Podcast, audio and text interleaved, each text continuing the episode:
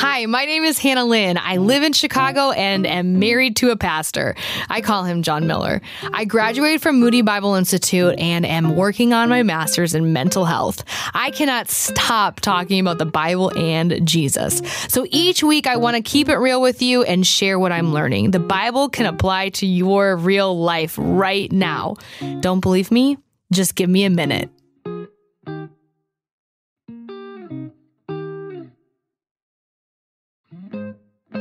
Have you heard about the T V show called Ted Lasso? Everyone is talking about it. My dad was so excited when I showed him where it was, where he could watch it, because a lot of people have been talking about it. I watched the first season, and I see why everyone is enjoying this show.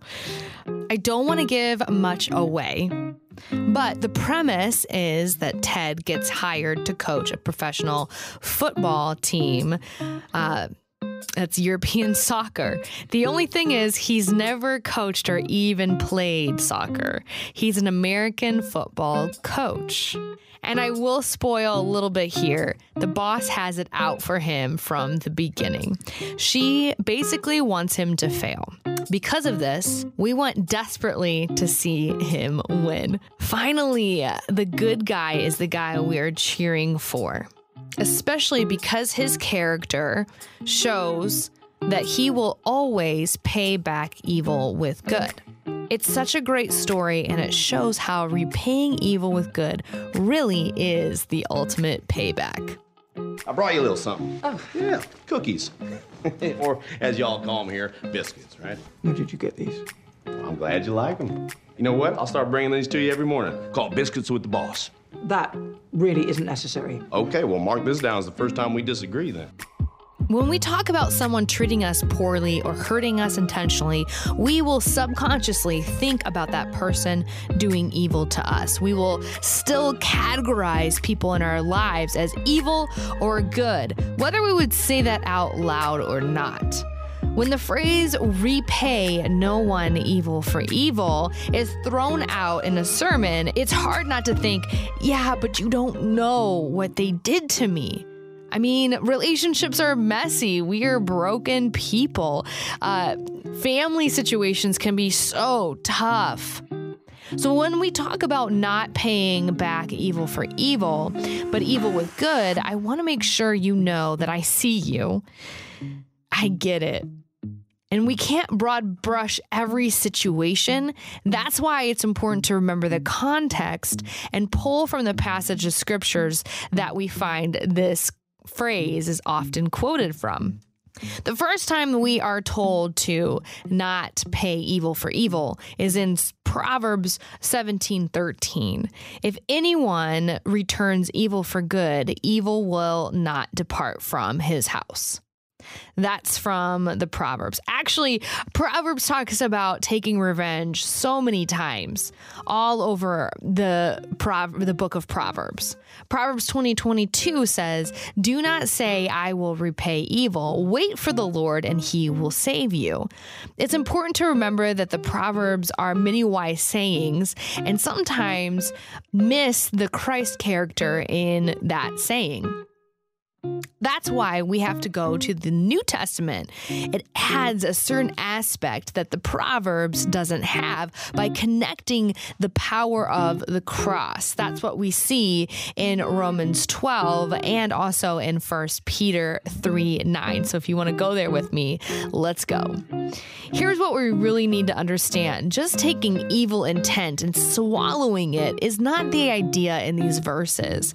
If you just roll up your sleeves and take it, you'll find yourself beat up, discouraged, hurt, and left wondering, is God's word really true?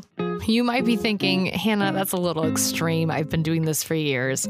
But when we watch evil win every time, it will affect us and our faith. How can it not? We can't separate that. We have to add the missing piece to the equation, but God. God is the piece of the equation that we cannot miss. Knowing God's character, and when it comes to his kids, these verses take on an entirely different meaning. God died for us. Before we even knew him, he died for people who hated him. There's two things here that I want you to take note of. That kind of sacrificial love is yours today. And because of that kind of love, why wouldn't we be able to love our enemies?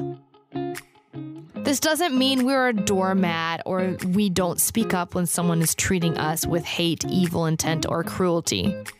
This means we don't fall into the same trick. We don't play the same games. Why? Because we are God's kids. He has shown us overwhelming grace. Grace that is amazing. In Romans twelve, we see that the context here is talking about those who are in the church, Christ's body, along with those who are outside the body of Christ. When we repay evil for evil, nothing is accomplished. You don't grow in that relationship. You don't close the gap of divides. You create disunity. Another thing that can happen if you repay evil for evil is that the other person can play the victim. You now no longer have a leg to stand on if you do the exact same thing they do. So not only is there disunity, no peace, but also the behavior cannot be confronted. Romans twelve seventeen says, repay no one evil for evil, but give thought to do what is honorable in the sight of all. Now, verses eighteen to twenty-one, it's a long read, but hang in with me because I think it's really important, starting in verse fourteen. Bless those who persecute you.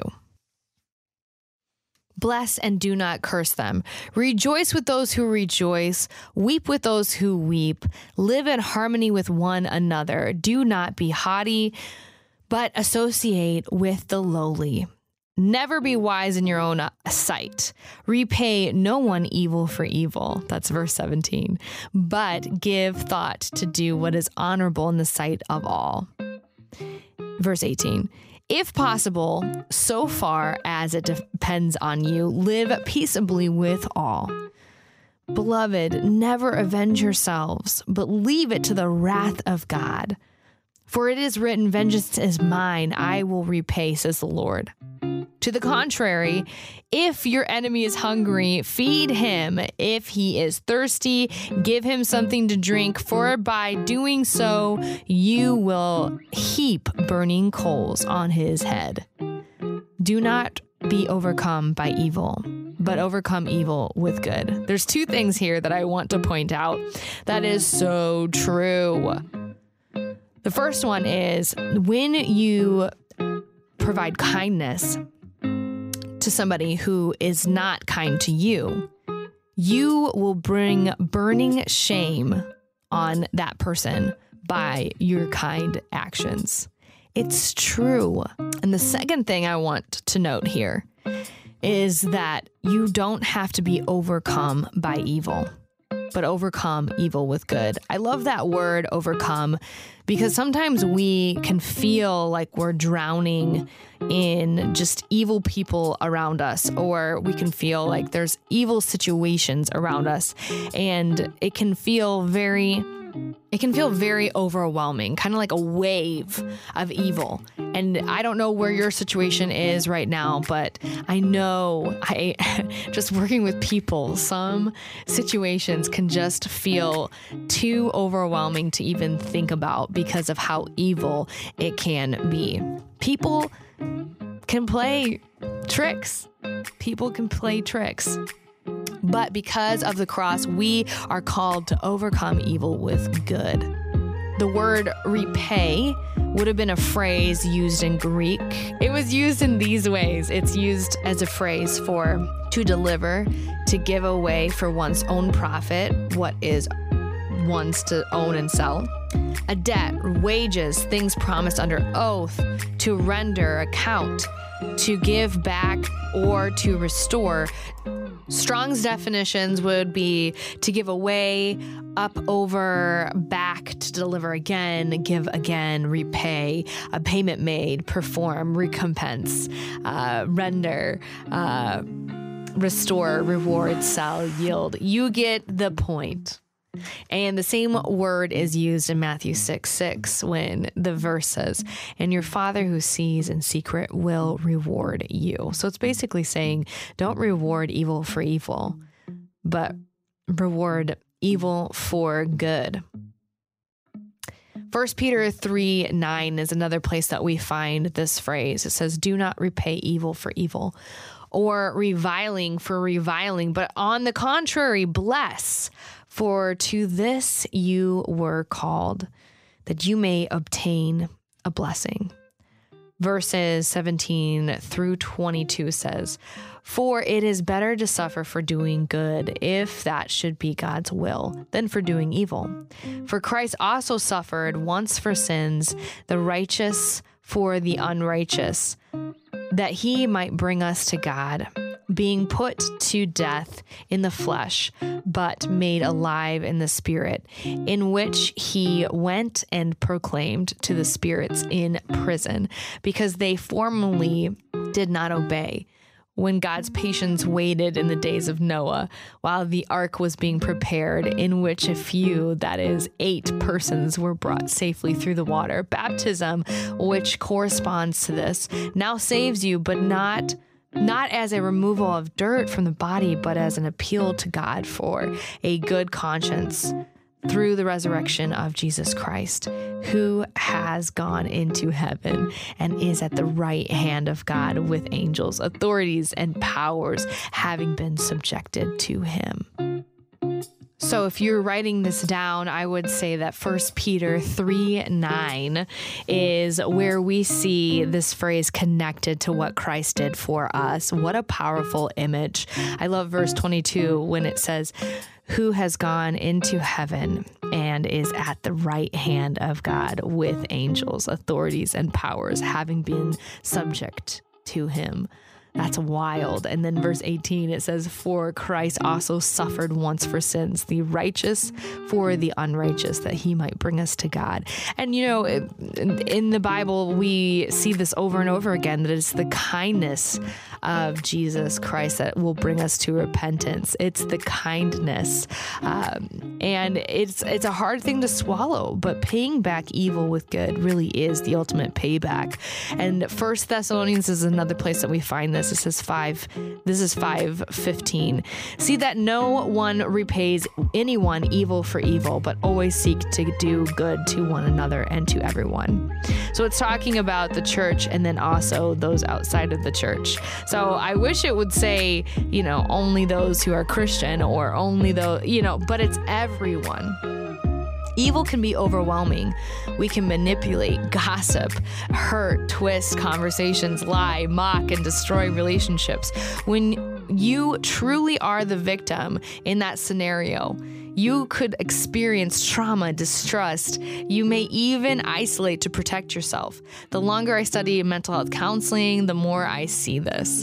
Do not be overcome by evil as a needed reminder. We need to be reminded that Christ did this for those who hated him. And we, that doesn't mean that we put down boundaries and we just let everyone into our lives. But when we do come up against evil and it's a coworker that we can't really not work with, or it's a family member, you know, when we do have to interact with them, their evil does not change how we interact with them. We are going to be kind. We are going to love like Christ loved us, because we have that power, and their actions, their words, whatever it is that is evil is not going to affect how we treat others, right? Because that's going to be the ultimate payback, and we're going to trust uh, God's word at what it says, that paying back evil with good is the ultimate, ultimate payback. And I do want to stop right here, because boundaries are really important, especially if you have a family member or a coworker or somebody who has mental health uh, challenges. I think learning about that uh, mental health challenge and knowing what that person truly needs, and sometimes that means boundaries. Boundaries are kind. They don't need to be cruel. They don't need to be evil. Boundaries are not uh, evil things. If you truly care about a person, you are going to know what is kind and what is uh, beneficial for that relationship and what they need. And sometimes that means uh, having necessary boundaries to make sure that their relationship doesn't affect you in a negative way. And so there's a there's a caveat when it comes to mental health challenges. Know what they struggle with. Know what boundaries you need personally with that relationship so that you're both healthy. Boundaries and being healthy, that is kindness. That is not evil. That is um, paying good to evil. It's, it's not a, it's not an evil thing. When we talk about paying evil with good, that doesn't mean putting your boundaries completely down. That doesn't mean letting that person into your family again. That doesn't mean uh, there's so many things, because life is messy. Relationships are messy, but boundaries is a good thing. I just want to put a note there. Listen. Leave that evil to the wrath of God. He said, vengeance is his. He will repay. Don't be overcome by evil, but overcome evil with good. Be like Ted Lasso, because God is still a part of this equation. Doing good to those who meant evil is the ultimate payback.